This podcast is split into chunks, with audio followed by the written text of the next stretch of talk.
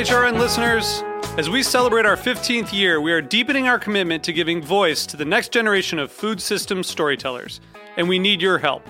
Our internship and fellowship programs help activate new possibilities for underrepresented and underestimated young people through experiential journalism, audio engineering, and production training. Through these unique programs, HRN helps food equity stewards build essential workforce readiness skills that expand their potential and foster economic mobility. Please consider supporting these critical programs.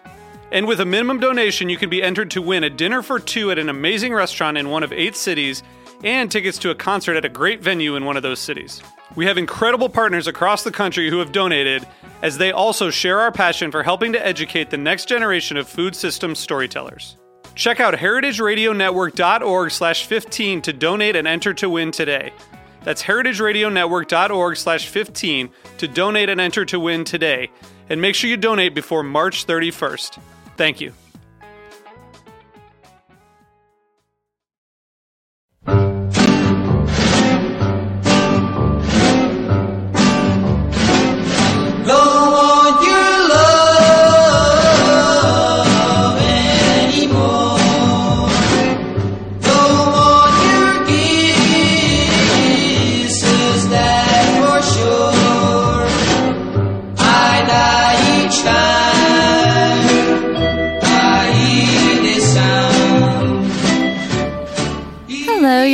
Let's Eat In. I'm your host, Cathy Erway, and uh, we're here at Re- Heritage Radio Network um, at Roberta's Pizza. Uh, we are in the mental, middle of uh, quite a April shower session, um, but that's all right. It's good for the plants, which we'll be talking about a lot to, at today's show.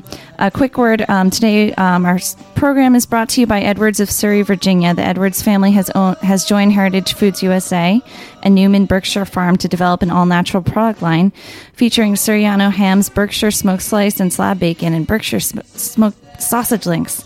Uh, new products are produced exclusively from purebred six-spotted Berkshire pigs raised completely outdoors on independent family farms.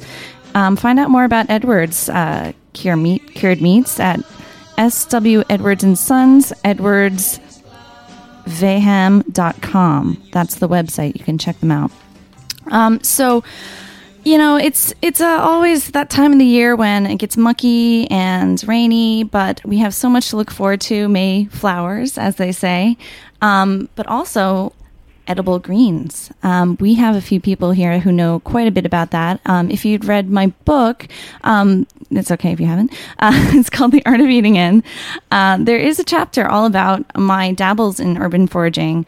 Um, it's called From the Land, and uh, on the in the chapter, I go on a tour with Wildman Steve Brill, um, who most of you should know as the kind of the number one edible foraging expert. Um, Wildman is here today on the phone. Thanks so much for joining us. Sure, happy to be here. Great. Um, so, Steve, um, do you have any upcoming tours?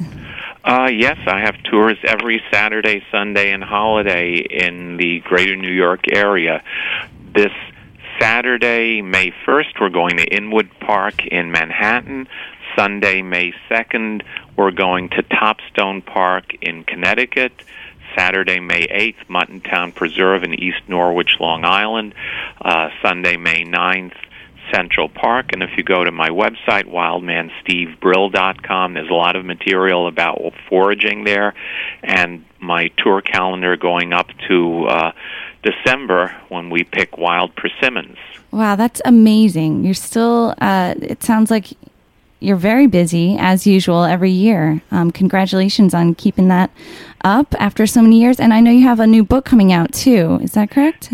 Yes, yes. I'm working on a book called Foraging with Kids for parents and teachers to use with kids to get them outdoors, get them hunting for the Japanese knotweed, uh, the cattails, the wood sorrel, all the renewable resources that are very easy to recognize what to do with them, related games, science projects, stories, folklore, history, poetry, and a lot of my artwork and photography. So it's sort of a literary children's book focusing on foraging and fun. Oh, isn't that fantastic? Foraging with your kids. That's that's a great um, topic. I know you have lots of other books. Um, you guys can check them out at wildmanstevebrill.com.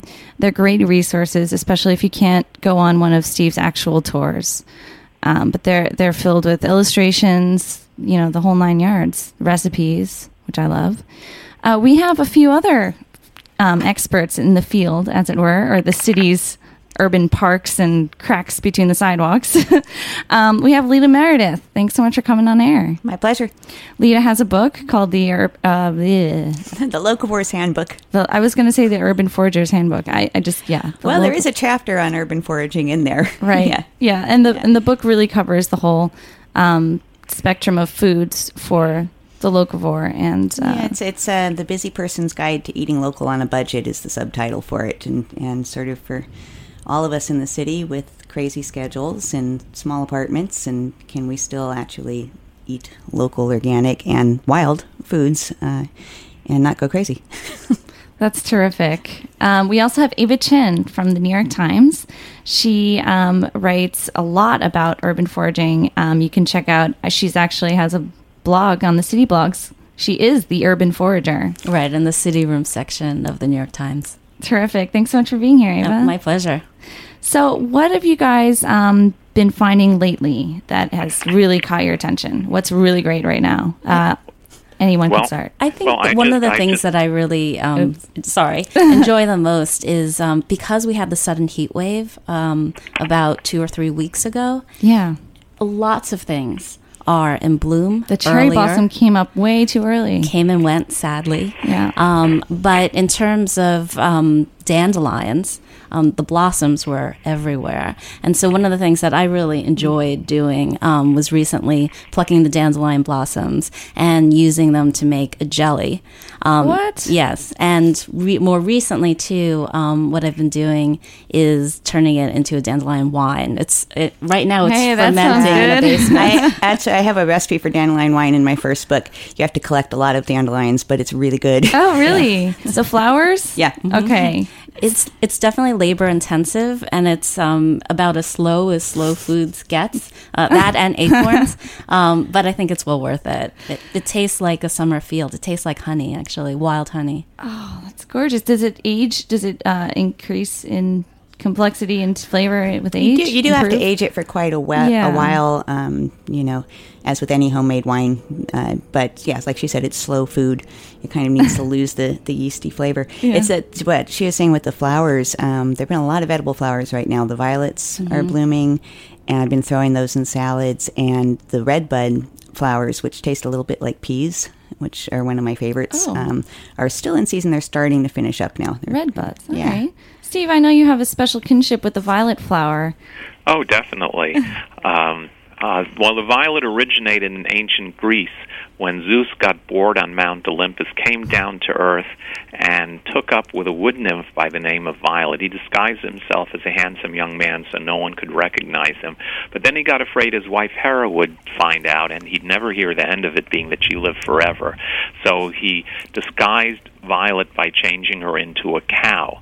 And when he went home, she got hungry and started eating the grass. But it was tough. It made her mouth hurt. She started to cry, and Zeus felt sorry for her and turned all her teardrops into violets. That's the origin of the violet. Now, you may think this is a myth, but it actually is not because there's a second part to the story. I was doing a foraging tour a number of years ago. And there was a beautiful magical creature who attended the tour. We started dating. She loves nature as much as I do. First, we went to the Galapagos Islands, then we went to Antarctica. And uh, a number of years ago,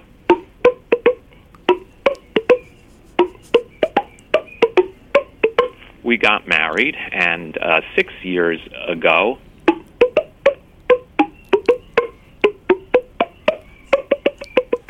It's a girl.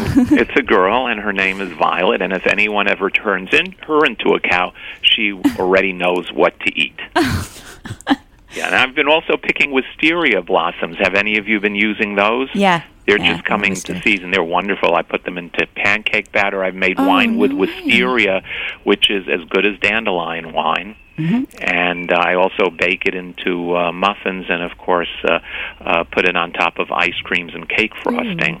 Steve, do you dry it out before you bake it into muffins or something No, like that? no, no, I use I use them fresh. They lose a lot of their flavor when you dry them. I tried that. I'm not going to do that Okay. again. And those smell so good, and uh, you know, pretty as a picture. You could just put in a vase, and Maybe uh, once you're done looking at them, you can Nibble. just snip them off. And That's fascinating, though. Muffins. Wow. So they're speckled with these beautiful blue, bluish flowers. Sure, I have a wild vegetarian cookbook as well as a general ID book and an early spring northeast book, and uh, I certainly have a lot of wisteria recipes in the cookbook, and they're they're delicious. Yeah, you've got the wisteria wine recipe in, in the cookbook, if I remember right. Yes, Yeah. yes, Wow. I, definitely. my mind is. Yeah, and a bit- I, I also recommend Leda's book, which is which is great. Thanks, Steve. Leda, do you have a wisteria or edible flower um, more recipes in there? Or I have a bunch of Dandelion Okay. recipes, more than one uh, in there, and then some other wild plants, not specifically flowers, but I've Mm-hmm. got recipes like burdock stir fry. Uh, you can actually Yeah. buy burdock as Gobo, gobo, yeah. exactly, but you, well, if you have the patience, you can dig it up. It's uh, notoriously difficult to to get, but yeah, Well, if if if you find the right spot where there's no rocks in the soil, and you go after it rains, and you have a shovel, you can get a huge amount very very quickly. I did that yesterday, and some of the burdock is now simmering in a uh, soup with uh, with nut milk, with ramps, uh, with garlic, some thyme, rosemary, and tarragon and uh, some Japanese knotweed that I that stayed fresh in my refrigerator because that season is over. That season's done, And they're yeah. they're all they're all happily and si- simmering together with some miso and arrowroot pureed into the into the almond milk. And I'm going to have that soup when I get off the phone. But it was so easy digging up the burdock. I should have had it on put it on YouTube. Oh wow, It yeah. was it was just just the right place, and um, the place I went to had tons of um, dryad saddle mushrooms. Have either of you used that one? That's that's quite delicious. Oh Yeah. yeah, they're huge. they are they're enormous. um, I haven't haven't gotten those yet this year, but I'm sure I will. Go to your spots now because everywhere I go, there are dryad saddles, and people are sending me emails. What's this mushroom? There's dryad saddle in Virginia, and my friend in Connecticut is getting them. We found them in Prospect Park. We found them in uh, Central Park, and they're just at the right stage. They get uh, they get tough later on, and you can't use them anymore. And you could cook them, but then they're like cooked leather. Right. Yeah. Fantastic. Has anybody been finding morels lately? You know, I, the morel hunting that I've done is out of the city. I Yes. have not had luck finding them in the city, so I'm looking forward to in the next few weeks hitting the morels, especially in the Midwest. You can find tons. Yeah, of that's them. that's the place. I'm the world's worst morel finder, and when I do find them, everyone on my tour gets them all except for me. Would a dog help out in those situations? like a truffle dog for Yeah, morels. I, yeah. I don't know. I, I don't think so. What about chanterelles? Is that something anybody finds? Yeah, absolutely. Yeah. Yeah. Yeah, love that's in the summer. That's like the end of July uh, Mm-hmm. into into late August. Do you think we could find those in like Prospect Park, Central Park, Steve? Or I've found cinnabar red chanterelles in Prospect Park. I've never Hmm. found the uh, the orange chanterelles. I have a I do a tour in Sugar Pond and Hastings on Hudson, where if there's been rain, we get a really huge crop. And a lot of my tours in Connecticut have them. I haven't uh, I haven't seen them in city parks. Not that they don't grow there. I just probably haven't come across them, except for the I- I cinnabar red either. ones. What Neither about you guys? No, I haven't found any. no, of just the cinnabars like you. Yeah, and I found like oyster mushrooms. Oh, tons of oyster in mushrooms. In Brooklyn. oh, but- really? Yeah. Those are my favorite. One, you know, the at um, Grand Army Plaza entrance Mm-hmm. to Prospect Park, and there's a guy at the farmers market who sells cultivated mushrooms. Sure. Yeah. and he has oysters and hen of the woods and, Mm-hmm. and stuff. And last fall, I, w- I had just done a tour in the park, and it was actually on the way back from the tour. I found just a huge amount of hen of the woods, with some people know as maitake. And I came out of the park at the farmers market, and this guy is hawking his wares, and he says, "Look at this fantastic, you know, maitake mushroom I have." $14 for yeah, half exactly. pound. And I let him kind of peek in my bag, and he started laughing and Oh. said, "You're not going to be my customer." And I said, last year and the year before were great years for those. I, I've been I was Yeah. finding them everywhere: Central Park, Prospect Park, Inwood Park. Uh, where I used to live in Queens, they grew on the street trees in Briarwood, um, uh, right in front of my door and across the street. Is that where the oyster mushrooms always grow? Is it Now again? those were the maitake. oh, the oh, the maitake. woods. Okay. And they always are at kind of the base of pretty. They like pretty oak. big. They like oak, Oak, trees. Yeah. okay, Yeah, and. I have I have those on my website, wildmanstevebrill.com. And as far as the oysters go, I have a really nice uh, oysters Newburg recipe that Ooh, uh, has that all of these high high high fat uh, cholesterol uh, rich ingredients when you make it traditionally, and I use alternative things that you buy in the health store um, that uh, don't have those ingredients, and it's fantastic. and it's cheap. I I'm really amazed because um you know oyster mu- all these mushrooms are such delicacies, and when you cultivate them, I I don't know why it's so expensive, but Well, it's not even just the price. When you actually Yeah. find a mushroom growing in the wild, that flavor is so different. It's so much more It is. intense. Um, I would say the same. I mean, the same thing is really true of the vegetation um, that you find all the botanicals, but the mushrooms, for some reason, uh, they, they're, it's a For it's like some a diff, reason, it's a different animal. you get the terroir. That's yeah. Even even the burdock root. Yeah. I've had burdock root in restaurants, and there's just no comparison to what you dig up. You just need a shovel, a, uh, wet time, and a spot where there aren't rocks. I think I once had a disappointment when I dug up a second year burdock root, which is a little Oh, tough. yeah. No, no Yeah, good, right? No good. No, no. no, what, Forget what, it. what you want then are the flower stalks, the uh, immature Yes, flower stalks yes. when they're coming up. yeah, they're they're dying in their second year because they're a biennial. So there's nothing left in the root. All the energy goes into the into the leaves and into the seeds and into the burrs, and that's the end of the plant. Right. Except for what remains on your clothes. and all the dirt you took. Yeah, you know what? You guys you brought up that's an interesting point about the the taste is so much better when you get it wild. Um, a lot of people will ask me, "Oh, but it's not safe." You know, what about the city's toxicity? What about um, do you know? What if the Parks Commission sprays fertilizers all over the place? Well, luckily with the recession, that really hasn't been happening in the last couple of years. Yeah, that stuff is expensive. So let the weeds grow. That's they're saying. Let them well, be. they, you know, there are certain uh, things that you learn about, you know, not to harvest too close to a super heavy, heavily Okay. trafficked road, you know, um, and and things like that. But um, you know, yeah, I feel pretty healthy. Right. Like- Uh, It just, I, I do too. It's just, Yeah. I, I, you know, people are really concerned, and you know, I saw this also too in, you know, talking about urban agriculture in the city.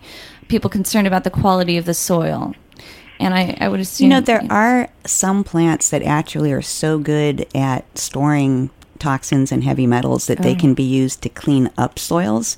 But that also then means you don't want to be eating them if, if they were growing somewhere that had, you know, Yeah. lead in the soil or something. Um, alliums, all the onion family are on that list. Mm-hmm. But if you're if you're in the parks, you're pretty far away from, you know, major roads or anything. would you guys advocate only foraging then in parks, which are, you know, contained areas? Uh, there's not supposed to be like, you know, industry, you know, chemicals. Well, l- let's put it this way. Um, in terms of, I, I won't say anything about the parks, but um, one of the first times I found a wild carrot was in the Brooklyn Naval Yards, right? now, of course, you use your head, right, when you're foraging. I'm, you know, I wasn't going to eat something that I found in the Naval Yards, right? Um, precisely because you don't know what's in the ground and you know for a century they've been working on that ground right using heavy metals so you have to be careful um, but you know i think you just have to use your head about where it is that you're foraging from And also, you can learn to ID the plants even in areas that you can't harvest them. So, like, you know, if she's finding the wild carrot somewhere that is not good to harvest, but at least then Right. you've identified the plant and then you can find it in a safer place. Right. Yeah, well, of course, with a wild carrot, you also have to beware of poison hemlock. There are many wild plants like dandelions and mulberries and cattails that have no poisonous lookalikes, uh, but the wild carrot does. They're not that hard to tell apart. Uh, they may look alike, but they are not smell alikes. The wild carrot smells clearly and distinctly like a Like a carrot, carrot, yeah. and the poison hemlock smells sort of like a dead mouse okay. close to. And then the place to collect those is in sandy fields near the seashore. That's where they get big. If they're competing with grass and a lawn, they're the size of the graphite and a lead pencil. But if they're in a in a field in Fort uh, Tilden Park or uh, empty lots in Rockaway, then you get substantial carrots, and you don't even, even need a shovel. You just reach in and pull. They are way more flavorful than the commercial carrots. They're not as sweet, and they have a much better texture when you cook them. So they don't turn into mush when you put them into carrot cakes, soups, or cookies. And uh, they're still in season now, but they're going to be going out of season pretty soon Okay. as the as the growing parts of the plant take up the nutrients from the roots, and then the first year plants that don't have the Queen Anne lace flower will go back into season at the end of September and stay there all winter. And as long as there are still some fragments of leaves up, which you can get well into December now with climate change taking hold, uh, you can dig them up even in the winter. And you can eat the greens too, the the beautiful feathery carrot greens. Yeah, they're edible. I, I don't really Yeah. care for them. What do you guys do with them uh, to put them at the same level as ramps or daylilies or violets? No, I don't. Yeah, Yeah. I, do- I mean, I've, I've played around with that, you know, just mincing them and using them as a seasoning. But um, Yeah. there are so many other things that are so much better.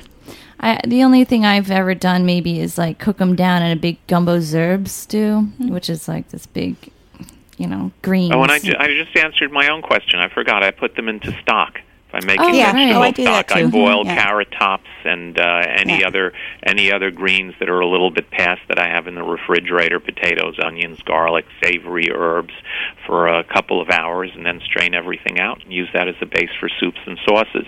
Hey, wild greens stock. Mm-hmm. That's going to be my new veg- veggie stock soon. Well, a lot of, you know, she was talking about the stronger tastes in some wild foods. Mm-hmm. Sometimes that actually means they're more nutritious um, or have properties, have phytonutrients in them that are immune system boosters and mm-hmm. things because those strong tastes can indicate the mm-hmm. presence of alkaloids and essential oils, which have medicinal properties. So, you you know, I think your wild soup stock is probably going to be Yeah, healthier than, It's than the regular kind. It'll be like a tonic. Yeah. Yeah. Yeah, I mean, when I when I first started foraging, uh, there was uh, no one no one ever heard of the word resveratrol, which is the stuff in red wine that um, um, helps lower cholesterol and protects you from heart disease. And of course, that is in a berry that we all love called the autumn olive berry, one of the best tasting fruits in the world.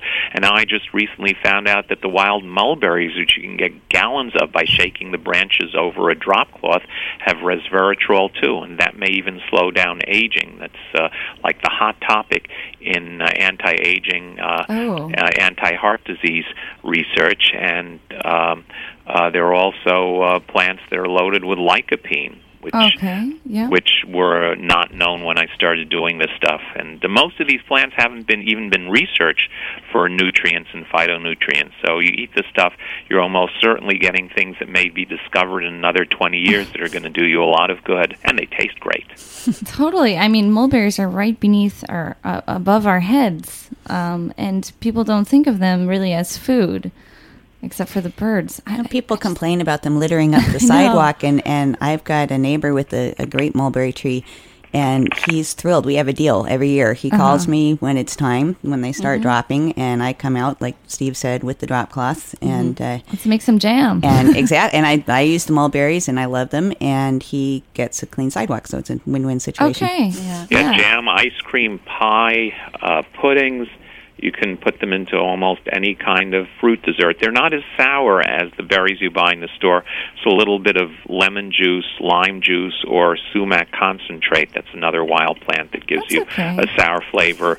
Uh, seems to enhance the flavor. Yeah, I, I feel that some people like less tart berries too. They find straw or blackberries, uh, raspberries a little too tart for their tastes. So mulberries a good compromise. I Ava, think- do you I, have? I would say that the only other plant that I can think of where, um, or or tree that I can think of that has a seed or a fruit um, that uh, people, some people don't like as much, um, probably are the ginkgos, right? Because of the way that they smell. But it's the same kind of symbiotic relationship that you can have if you have a ginkgo tree outside, as many of my um, friends and a lot of Brooklyn residents do. You'll oftentimes see in the in the you know roundabout November or so, um, lots of like older Asian um, grandmotherly types going to collect all the ginkgo, ginkgo nuts, tree, right at the bottom. And it's it's one of those things I think where it's like, particularly if you grow up in the city and you don't know what it is, you can be very suspicious of it. Um, but in fact, it's actually the nut is really quite delicious. You know, once you get past the uh, putrid smelling fleshy part, right? Yes, the, the fruit you just discard. And uh, the, the ginkgo actually saved the lives of some kids. In the Chinese version of Little Red Riding Hood, um, w- there were th- uh, three sisters, and the older sister saw through the disguise of the wolf, and they went out into the back uh, with the disguised wolf to collect ginkgos for the grandma to the was actually the wolf uh, to make her healthier. And they had a pulley and a rope. And they uh, all the the older sister got the two younger kids safely away from the wolf up the ginkgo tree.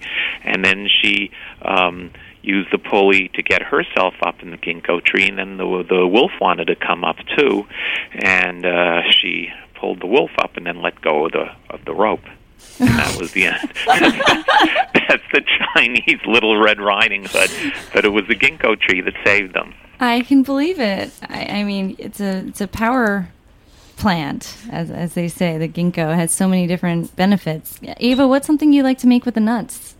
I really base. I like to do it very plainly. Um, once you crack through the hard outer shell, um, I like to just saute it in a little bit of olive oil with Yeah. salt and pepper, which is like a pretty kind of traditional way to do it. It's got the consistency of edamame, Right, it's Right, like a um, it's kind of chewy. Earthy bean. Yeah. and then once you um, saute it, it, it, it turns in this incredible jade-like color. It's like Yeah, slightly translucent. They're really, really nice. Um, and I just do it with salt and pepper. I mean, you can do it. Uh, one of the Japanese style ways to do it is you put it on a skewer. Yeah. You kind of like eat it as a.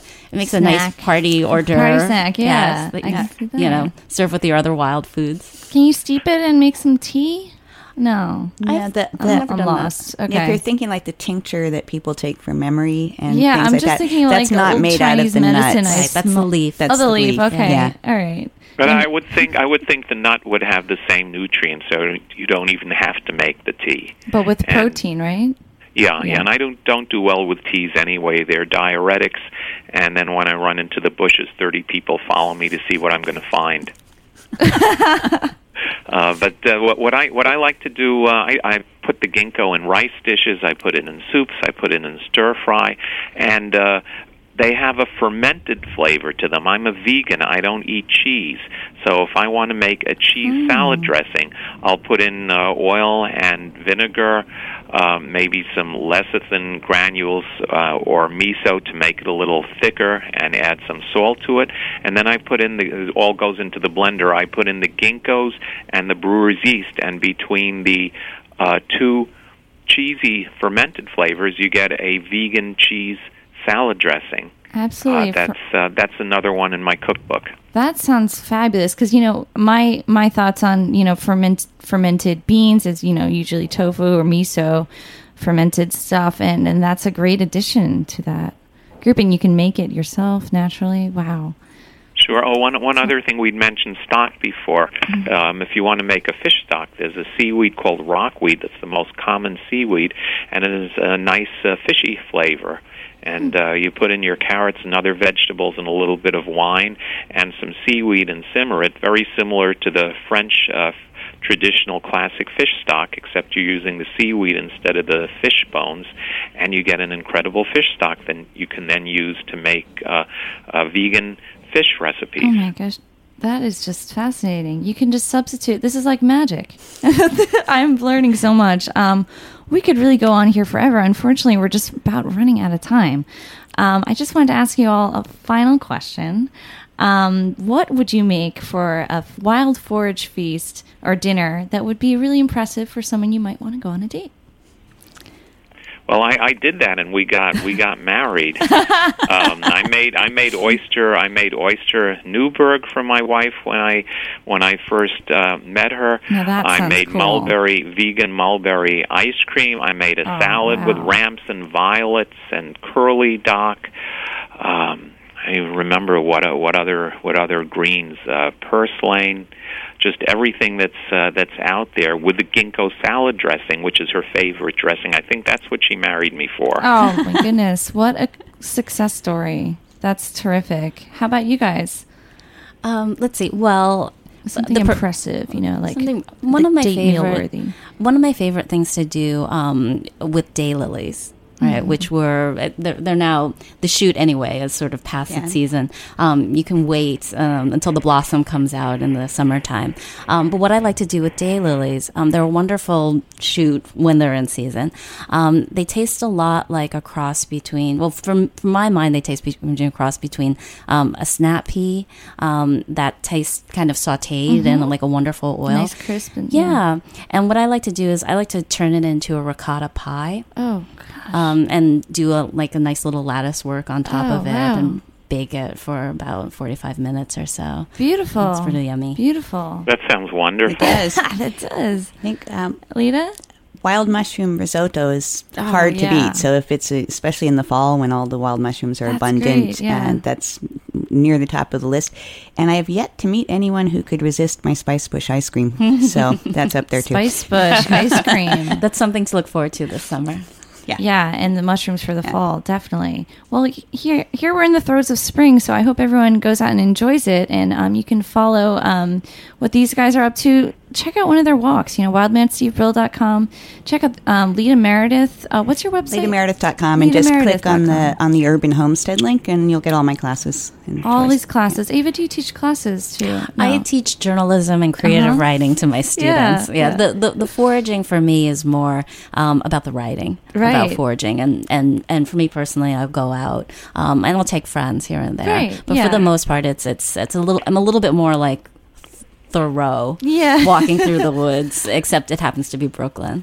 Well, I'd love to have you as a guest expert on my tours, of course, either of you, if you're ever free. That would be fantastic. would we be should great. get together and do this. That would be great. Um, so The thanks. three of us. Yeah. yeah. Sure. And I, I should bring a video camera. All you videographers out there, get on this, please. Let me know. Um, okay, so thanks so much for being here. I know you have to run off. Um, well, uh, Steve, thanks so much for taking the time out of your schedule. Okay, I hope happy, you have that happy great lunch. foraging. Happy foraging, Thanks. everyone. All right. Happy foraging. Happy you too. foraging to you. And I wanted to thank the producers, Jack Inslee, Nat Weiner, everybody at Heritage Radio Network. We'll be ba- back next week. Our sponsor is Edwards of Surry, Virginia. I'm Cathy Erway, your host. Thanks so much. Lord, you